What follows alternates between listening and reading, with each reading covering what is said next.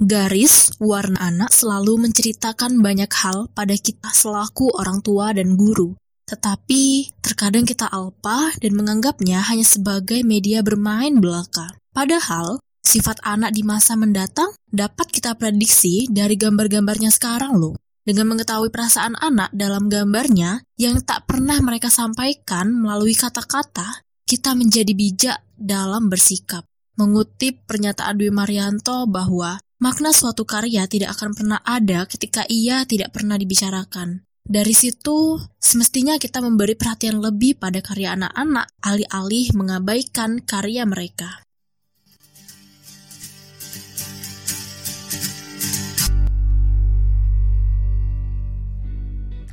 Halo. Hai. Welcome back to our podcast Meta Kata. Yeah, and here we are trying to serve a purpose. Okay, thank you so much for clicking this audio. Sekarang kita udah masuk ke episode kelima ya. Seperti yang udah kita janjiin kemarin, bahwa kita mau welcoming special guest hari ini, ya enggak? Dan oh, special guest kita udah ada sama kita hari ini. Mungkin kamu bisa perkenalin siapa special guest kita hari ini? Ya, dan aku juga pengen bilang kalau hari ini kita lagi di sesi inspiring talk. Iya benar.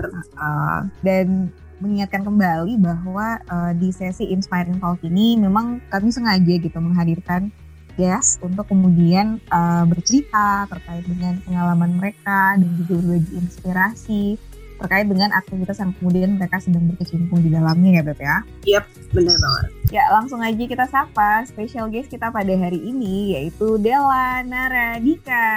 Yeay! Welcome oh. aboard Dela. Ya, hai dan Mbak Sarah. Um, dan yeah. Perkenalkan teman-teman, nama saya Dela Naradika Uh, sekarang saya sedang bekerja sebagai seorang art teacher di salah satu sekolah di Yogyakarta. Uh, selain itu, di luar kegiatan formal sebagai guru, uh, saya juga sebagai kurator gambar anak di Sahabat Gurga. Saya juga sedang merintis usaha batik tulis cantingan nenek. Kemudian uh, saya berkegiatan di bidang kepenulisan, kemudian di seni dan craft. Jadi um, dalam kesehari-hariannya saya sering mengkuratoriali uh, karya anak-anak khususnya dalam bidang menggambar, kemudian saya menganalisis karya mereka, kemudian menghasilkan sebuah esai dan terhimpun dalam sebuah buku esai seni rupa anak. Nah, selain itu uh, saya juga apa ya mempunyai interest di bidang craft, di bidang fotografi dan budaya. Jadi uh, untuk mengisi waktu-waktu luang saya, saya sering mengambil beberapa karya fotografi, khususnya di di genre uh, human interest. Jadi memang saya mempunyai ketertarikan di bidang human interest. Nah, hasil-hasil karya fotografi saya itu uh, seperti ini. Saya mengambil bapak tukang beca sedang mengkayu becanya, kemudian saya mengambil gambar seorang petani sedang memanen padi, kemudian saya mengambil uh, pengrajin yang sedang melukis payung dan membuat tenun dan sebagainya. Nah, hasil-hasil dari fotografi itu kemudian saya terapkan menjadi desain motif batik. Motif batik itulah yang saya kerjakan dan saya kembangkan di usaha batik tulis sampingan nenek. Uh, rasanya ada kegiatan uh, masternya, jadi uh, di bidang craft dan seni itu. Jadi seninya meliputi fotografi dan sebagainya. Kemudian di bidang craftnya uh, meliputi karya batik, uh, kemudian kelas-kelas craft yang saya buat untuk anak-anak dan sebagainya. Uh, kita sekarang masuk ke pembahasan kedua. Aku tuh pengen ini juga sih, pengen ngedengerin terkait dengan aktivitas Dela selain berhubungan dengan aktivitas inti kayak ngajar gitu kemudian ngebagin bisnis gitu. Aku wondering, Del kamu ikutan komunitas gitu nggak Del di luar? Misalnya kayak komunitas-komunitas seni atau komunitas-komunitas sastra misalnya. Atau misalnya mungkin bahkan kamu ngembangin komunitas sendiri gitu Del, gimana? Uh, jadi uh, sekarang ini uh, saya sedang mengembangkan apa ya semacam kelas seni kelas seni untuk anak jadi uh, uh, saya nama okay, itu okay. Art Lab nah di Naradika Art Lab itu anak anak-anak uh, saya berharap Narodika Art Lab itu menjadi wadah untuk anak-anak bereksperimen dengan kreativitas dan karya seni mereka. Jadi uh, setiap wow, pekan, setiap pekan itu saya mengadakan uh, semacam kelas seni. Uh, jadi sebenarnya uh, Art Lab itu secara tidak resmi sudah berdiri tiga tahun, tiga hmm. tahunan lah ya. Nah, okay. tapi uh, karena apa ya? Karena pandemi, jadi sempat uh, sempat saya vakumkan. Nah, jadi uh, kemudian karena beberapa anak mengontak saya, jadi uh, mereka bilang, Kak Dewa kapan nih kak kita kelas lagi? Kayaknya online saja kak gitu. Akhirnya saya saya awalnya saya tidak tidak excited ya uh, mau membuka kelas online karena saya pikir aduh bukan seni ya uh, seni dan kerajinan itu melibatkan emosi, melibatkan aktivitas fisik gitu kan kayak iya, benar. asik kalau online gitu kan. Tapi uh, melihat kondisi, aduh pandemi sudah hampir dua tahun gitu kayaknya aku apa ya harus ini harus menyesuaikan diri dan akhirnya udah deh aku putusin untuk membuat uh, kelas seni online itulah menara Art Lab. Nah, untuk kelas pertamanya sendiri baru akan mulai tanggal 7 Agustus nanti. Jadi uh, di tanggal 7 Agustus itu uh, aku mengajak anak-anak untuk membuat karya karya kerajinan tangan berupa tempat pensil dari koran bekas gitu dan koran bekas di sini. Hmm. Nah, uh, jadi rencana di Nara, di Art Lab itu akan ada tiga bidang apa ya? Bidang yang di yang dikerjakan yaitu seni, kerajinan dan sains. Jadi Uh, salah satu contohnya uh, untuk pekan akhir Agustus nanti uh, aku bakal ngadain uh, workshop pembuatan miniatur Gunung Merapi dari kertas bekas. Kemudian oh, wow. hasil miniatur itu akan digunakan untuk percobaan sains sederhana proses gunung meletus kayak gitu. Hmm. Jadi memang uh, di sini aku berharap anak-anak itu apa ya selain motorik halus mereka terlatih kan kalau membuat karya seni dan kerajinan itu motorik halus anak terlatih ya Mm-hmm. Uh, saya uh, aku juga berharap oh mereka tuh tahu korelasinya oh ternyata uh, craft art itu tuh juga punya korelasi dengan sains ya kayak gitu. Jadi uh, dengan begitu juga aku pengen membuka uh, jendela para orang tua supaya oh ini ya uh, seni itu ternyata ada kaitannya sama sains dan pelajaran lainnya. Jadi karena se, se, se pendek pengetahuan saya masih banyak banget di uh, kondisi hari ini banyak orang tua yang apa ya menganggap seni itu uh, terbelakang. Mm-hmm. Iya, iya, dua dan uh, anak-anak tuh kenapa belajar seni ini belajar matematika, belajar uh, sains dan sebagainya. Padahal uh, seni di sini berperan penting dalam pembentukan karakter dan pengolahan emosional anak kita sendiri kayak gitu. Dan uh, program ini tuh sebenarnya terkait sama komunitas uh, yang saya ikuti satunya. Jadi kalau di Artep ini saya bentuk, yang di uh, komunitas satunya saya sebagai kurator gambar anak itu di Sahabat Gorga. Jadi hmm. uh, Sahabat Gorga itu uh, apa ya mbak semacam komunitas yang bergerak di bidang literasi anak. Nah, hmm. karena apa ya mungkin sejauh ini uh, masih banyak orang yang ber, masih beranggapan bahwa literasi itu hanya sebatas baca tulis gitu ya. Iya benar. Um, jadi mungkin kalau kita iseng aja deh nanya, eh, menurut lu literasi itu apa sih teman-teman kita? Mungkin yang terlintas di benak mereka, oh ya literasi itu yang membaca dan menulis. Padahal uh -uh. literasi itu tidak sependek itu dan sangat luas. Uh, misalkan anak yang diberikan pembelajaran uh, cara memasak gitu, oh dia sudah mendapatkan literasi tentang masak gitu. Misalkan hmm. anak diberikan literasi bagaimana pengelolaan keuangan, oh berarti anak itu sudah mendapatkan literasi keuangan. Begitu juga dengan seni, ketika anak itu mendapat materi tentang art and craft, hmm. dia sedang mendapat literasi seni gitu. Hmm. Nah, di di sahabat Gorga itu, uh, jadi output akhirnya memang kita mengajak anak-anak untuk menghasilkan karya tulis berupa puisi, cerpen, dan prosa. Hmm. Uh, tapi ketika anak-anak diminta apa ya diminta untuk menulis mereka akan bingung mungkin Mbak Titin sama Mbak Sarah punya pengalaman nggak ketika SD uh, eh, kita disuruh bikin cerpen, bikin puisi uh, kira-kira yeah. apa yang akan uh, kalian tulis? Aku bingung banget sih karena aku emang gak ada basic kayak suka-suka fiksi gitu. Aku emang tidak terlalu sama, punya sama. peminatan itu. Tapi Titin lebih lumayan. Dia tuh lebih lumayan. Maksudnya kayak imajinasi. Maksudnya kalau aku tuh kan logis banget kan anaknya. Jadi kayak aku tuh emang interestnya ke sains, ke matematik ya. Nah, kalau itu disuruh bikin cerita, dia malah bikin ensiklopedia. Oke, menarik banget ya. Jadi memang eh, apa ya? Jadi ketika ketika melihat kondisi itu, jadi kita itu ketika mengajak anak-anak tulis mereka beberapa anak kayak aduh tulis apa ya kak aku nggak tahu malahan ada apa ya semacam budaya lama yang masih melekat sampai hari ini tuh anak-anak tuh menulis menulis karya sastra tuh kayak gini ya ibuku mengandung 9 bulan ibuku memasak ayahku ke kantor kayak apa ya Ah, sastra iya, iya. anak tuh benar-benar mengulang itu saja semacam tidak ada ide lain yang lebih kreatif gitu kan Iya. nah eh, di sinilah peran menggambar itu masuk gitu jadi ketika ketika menulis kan kita kayak semacam terkotak-kotakan atau kaku gitu ya tapi ketika Mm-mm. kita menggambar eh, ketika kita menggambar itu apa ya ruang ekspresi kita tuh benar-benar terpacu jadi kalau menggambar nah kami punya semacam semacam rules ketika kegiatan berlangsung jadi anak-anak itu tidak perlu menjiplak, tidak perlu mengikuti gambar temunya, tidak perlu mengikuti gambar dari buku atau uh, tidak perlu merasa gambar mereka bagus. Jadi kami Hmm. tidak pernah mematok uh, apa sih parameter gambar anak itu bagus. Jadi bukan gambar yang anatomis. Mungkin uh, ketika pelajar menggambar ketika SD, Mbak Titin atau Mbak Sarah pernah nggak ngalamin uh, bagus-bagusan gambar teman-teman? Oh yang paling bagus itu yang paling realis gitu. Kalau Ya, kita nggak jelas lah. realis, Anak-anak gitu.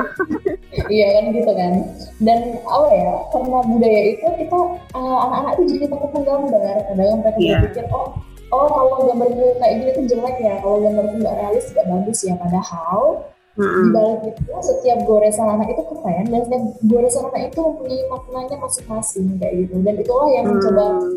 uh, kami terapkan ke anak-anak dan ketika anak-anak diberikan apa ya semacam ruang yang ruang ruang yang luas-luas untuk berekspresi mereka, mereka tidak takut untuk menggambar apa pun. Dan dari situlah kita mendapat varian ide. Jadi ada anak yang menggambar ketemu dinosaurus ada anak yang menggambar perang ada anak yang menggambar eh, apa ya ada yang menggambar piknik ke pantai. Jadi gambar mereka sepintas lalu mungkin tidak tampak realis tapi kita tahu oh di sana ada kehidupan di dalam gambar itu ada kehidupan dan dari situlah kami meminta anak-anak untuk menceritakan kembali apa yang mereka gambar. Nah, Hmm. jadi kita ajak anak maju satu persatu ke depan menceritakan gambarnya. Setelah itu barulah anak-anak kita minta untuk menuliskan apa yang telah mereka ceri- ceritakan. Nah, Hmm. dari situ karya tulis itu sendiri. Iya, iya Eh, benar. Aku, oh ya, aku jadi eh, keingetan ceritanya Mbak Sarah. Mbak Sarah kan ketika kecil dulu eh, lebih interest ke sains ya, lebih ke eksak Iya, eksak. Iya, iya. yang digambar yang serius-serius ya. Nah, eh, Iya, iya. sebenarnya sebenarnya di dalam eh, di salah satu buku saya di buku apa ya yang pertama kalau tidak salah gambar anak dan kisah-kisahnya itu di situ saya pernah menuliskan kalau sebenarnya gambar gambar anak itu juga bisa mengindikasikan eh, kecerdasan anak. Jadi ketika saya menemukan anak, oh anak ini tuh gambarnya eh, gini ya, oh dia ini eh, anaknya lebih ke eksak hasil gambarnya gini. Oke kita arahkan sesuai sesuai apa ya, sesuai interest dia. Oh iya, kalau dia nggak suka suka menggambar yang artistik atau fine art gitu ya udah berarti dia menggambar teknis anak-anak yang menggambar anak-anak yang tertarik di bidang eksak kami arahkan untuk menggambar teknis Uh, Hmm. nanti uh, apa ya outputnya mungkin menjadi menjadi desainer baju desainer bangunan interior dan sebagainya berbeda dengan anak yang mempunyai interest di bidang fine art gitu kan ya. Mm-mm. Uh, oke berarti mereka kita arahkan ke seni rupa murni kayak gitu. Setelah ngedenger tadi apa yang Bella sampaikan, terus juga gimana kemudian kamu punya banyak hal yang mau diekspresikan, terutama untuk anak-anak supaya kemudian mereka bisa punya literasi dan lain sebagainya. Aku jadi relate sama ada salah satu terapi gitu ya dalam psikologi namanya tuh art terapi gitu loh beb. Jadi art terapi itu dia emang sekarang lagi dikembangin psychology of art gimana kemudian art itu bisa jadi salah satu hal untuk melakukan eh, salah satu metode untuk melakukan treatment pada orang yang punya depresi kayak gitu. Jadi memang awal mulanya sebelum men- menseriusi gambar anak ini uh, kita memang belajar tentang tentang psikologis anak dan karakterisasi Hmm. gambar anak gitu ya. Dan kita juga belajar tentang art terapi dan eh, kalau apa ya, kalau kita amati lebih dalam lagi sebenarnya eh, apa ya, selain fungsi utama karya seni bagi anak itu sebagai media ekspresi, sebenarnya secara tidak langsung itu bagian dari art terapi itu sendiri. Jadi Hmm. Uh, kita tuh pernah di Sab- jadi uh, aku sama teman-teman dari Sabu Durga pernah berkegiatan di uh, lapas anak Kutoarjo um, oh bukan lapas? Sorry. Apa ya istilah itu? LPKA lembaga pembinaan khusus anak Kutoarjo nah dan di sana itu uh, kita mengajak anak-anak untuk menggambar. Uh, sama seperti yang kita lakuin di sekolah-sekolah lainnya. Dan uh, ketika di LPKA itu kami menemukan hal-hal yang apa ya bisa dikatakan menarik Uh, sebagai contoh, jadi kita uh, menemukan satu anak yang menggambar um, proses bagaimana mulainya dia dari awal sebagai anak orang kaya, kemudian dia ditelantarkan orang tuanya, kemudian dia sering minum minuman keras, kemudian dia membutuhkan uang untuk membeli minuman keras, kemudian dia mencuri handphone dan tertangkap uh, oleh polisi gitu kan. Jadi uh, uh, kami menemukan satu gambar itu dari salah seorang salah satu anak di LPKA itu. Dan ketika menggambar itu saya melihat dia menangis gitu kan. Kayak uh, wow apa ya mungkin uh, aku nggak benar-benar tahu bagaimana perasaan anak itu ketika dia menggambar itu. Tapi ketika melihat gambar itu aku benar-benar turut merasakan emosional emosional Hmm. si anak itu oh ya gini ya kesedihan dia gitu kan terus ada juga tuh bercerita gitu ya iya terkait bercerita dengan jadi semua ke pengalaman hidup yang dia alami. ya, menceritakan mungkin apa ya bisa dikatakan itu momen memorable banget di ingatan si anak itu ya. Kemudian ada juga satu anak Mhm. yang menggambar Doraemon. Jadi eh, mungkin kalau kita tidak melakukan pendampingan dan eh, komunikasi khusus kepada si anak itu, ketika kita melihat gambar, oh iya ada anak menggambar Doraemon, oke sudah selesai. Doraemon itu sebatas kartun yang kita kenal. Padahal eh, bila kita gali lebih dalam lagi, jadi ternyata si anak itu eh, Doraemon itu sebagai metafor, metafor dari perasaan dia. Jadi eh, kayak gini, dia menggambar Doraemon sedang berdiri di atas global gitu. Kemudian ada pintu ajaib di sebelahnya. Eh, ketika eh, aku coba tanya, oh adek ini gambar Doraemon ya, dia bilang gitu. Iya kak, tapi ini Doraemon versiku sendiri, namanya bukan Doraemon. Terus namanya siapa? Aku tanya gitu kan. Namanya Emon Dora kak. Oh, Emon Dora. Emon Dora dibalik. Emon Dora. Emon Dora. ya Emon Dora kan. Jadi dia cuma kembali gitu. Oh iya. Terus uh, aku coba amati lagi lebih dalam gambar itu. Oh ya, dia gambar Doraemon di atas globo dan itu ajaib. Aku tuh seketika pengen nangis ngeliat gambar itu. Nggak ada, aku nggak merasakan keingetan Doraemon, tapi aku miris. Si anak itu tinggal di LPKA dan bertahun-tahun dia nggak keluar tidak merasakan dunia permainan dan tidak merasakan kasih sayang keluarga. Aku rasa Emon Dora itu bentuk metafor dari keinginan dia untuk pergi dari LPKA itu dan dan Oh, melihat dunia luar. Kan uh, Doraemon punya pintu ke mana saja kan. Uh, mungkin Iya. dia berpikir dengan pintu ke mana saja dia bisa segera keluar dari LPKA itu gitu kan. Aku kayak ngerasa banget emosional si anak itu. Oh ya gini ya. Uh, dan itu nggak cuma satu dua banyak anak kita temukan Mm-mm, gitu. mm-mm. Jadi Hmm. itulah kenapa uh, uh, aku beberapa di beberapa tulisan uh, yang ada di bukuku aku menegaskan bahwa karya anak itu tidak berhenti ketika dia selesai meletakkan pensil dan krayonnya, tapi jauh lebih dalam dari itu. Jadi ketika dia sedang menggambar, kita lihat gambarnya, kita amati, kita jalin komunikasi dengan anak, oh banyak banget pesan-pesan yang mungkin nggak mampu mereka sampaikan secara verbal kayak gitu. Eh, ada juga anak yang masih trauma terhadap letusan gunung. Jadi eh, aku menemukan satu anak yang menggambar gunung, kemudian langitnya itu merah semua. Dan ketika itu ayahnya komplain, ayahnya bilang, oh ini merah semua, sih langitnya warna biru. Ini warnanya acak-acakan lagi nggak nggak rapi. Coba belajar gradasi itu sama Kak Dewa, dia bilang gitu kan. Aku Mhm. sedih sebenarnya ketika menemukan orang tua ya kayak gitu. Jadi kayak eh, Padahal ketika orang tuanya sudah pergi, aku menjalin komunikasi sama si anak. Kenapa dia gambar kayak gini? Kenapa langitnya acak-acakan gini? Terus aku ajak ngobrol si anak itu. Ternyata si anak itu masih menyimpan trauma. Jadi dia bilang gini, ya kak, aku tuh waktu waktu itu waktu aku kecil aku pernah lihat gunung merapi meletus dan itu ngeri banget kak. Dia bilang gitu. Nah Mhm. itu kan nggak sampai, nggak sampai kan ke orang tua. Kita nggak akan tahu anak itu masih trauma terhadap letusan gunung ketika dia tidak mengatakannya. Padahal si anak sudah berusaha menyampaikannya lewat gambar yang telah dia buat gitu. Iya. itulah uh, itulah salah satu art terapi yang tidak langsung yang bisa kita temukan di gambar anak sehari-hari gitu. Mungkin materi materi pembahasan-pembahasan seperti inilah yang coba saya bangun Dila kembangkan gitu ya. Oh, oh, dan dikembangkan supaya orang tua tidak menganggap sepele lagi Eh, kayak spreading Awareness lah. gitu ya. Awareness ya. Heeh. Iya, ha-ha, kayak gitu. Jadi uh, mungkin ini juga sih salah satu faktor. Jadi ketika di perkuliahan itu uh, saya menemukan satu dosen lah ya. Uh, Mm-mm. uh, mungkin apa ya bisa dikatakan ngefans banget lah aku sama dia gitu. Terus dari dosen itu aku belajar banyak hal. Dia tuh selalu makanya gini. Kalian para akademisi, kalian itu di masyarakat tuh seolah-olah memiliki strata sosial yang lebih tinggi gitu kan. Pernah nggak sih kalian berpikir ilmu kalian tuh bakal bermanfaat? Ilmu kalian yang pinter, yang banyak, yang susah-susah dengan istilah-istilah yang susah itu menjadi hal yang sederhana yang bisa diterapkan oleh orang-orang orang-orang di masyarakat sehari-hari gitu kan. Contoh kayak gambar anak. Mungkin kalau aku sebutkan tokoh-tokoh gambar anak, aku sebutkan tentang teori gambar anak, bagaimana perkembangan periodisasi gambar anak, a- masyarakat nggak mau belajar itu gitu kan. Dan di sini uh, aku mencoba transformasi uh, pengetahuan yang mungkin terlihat uh, akademis banget menjadi lebih humanis, menjadi lebih sederhana yang bisa diaplikasikan ke masyarakat kalangan apa pun kayak gitu.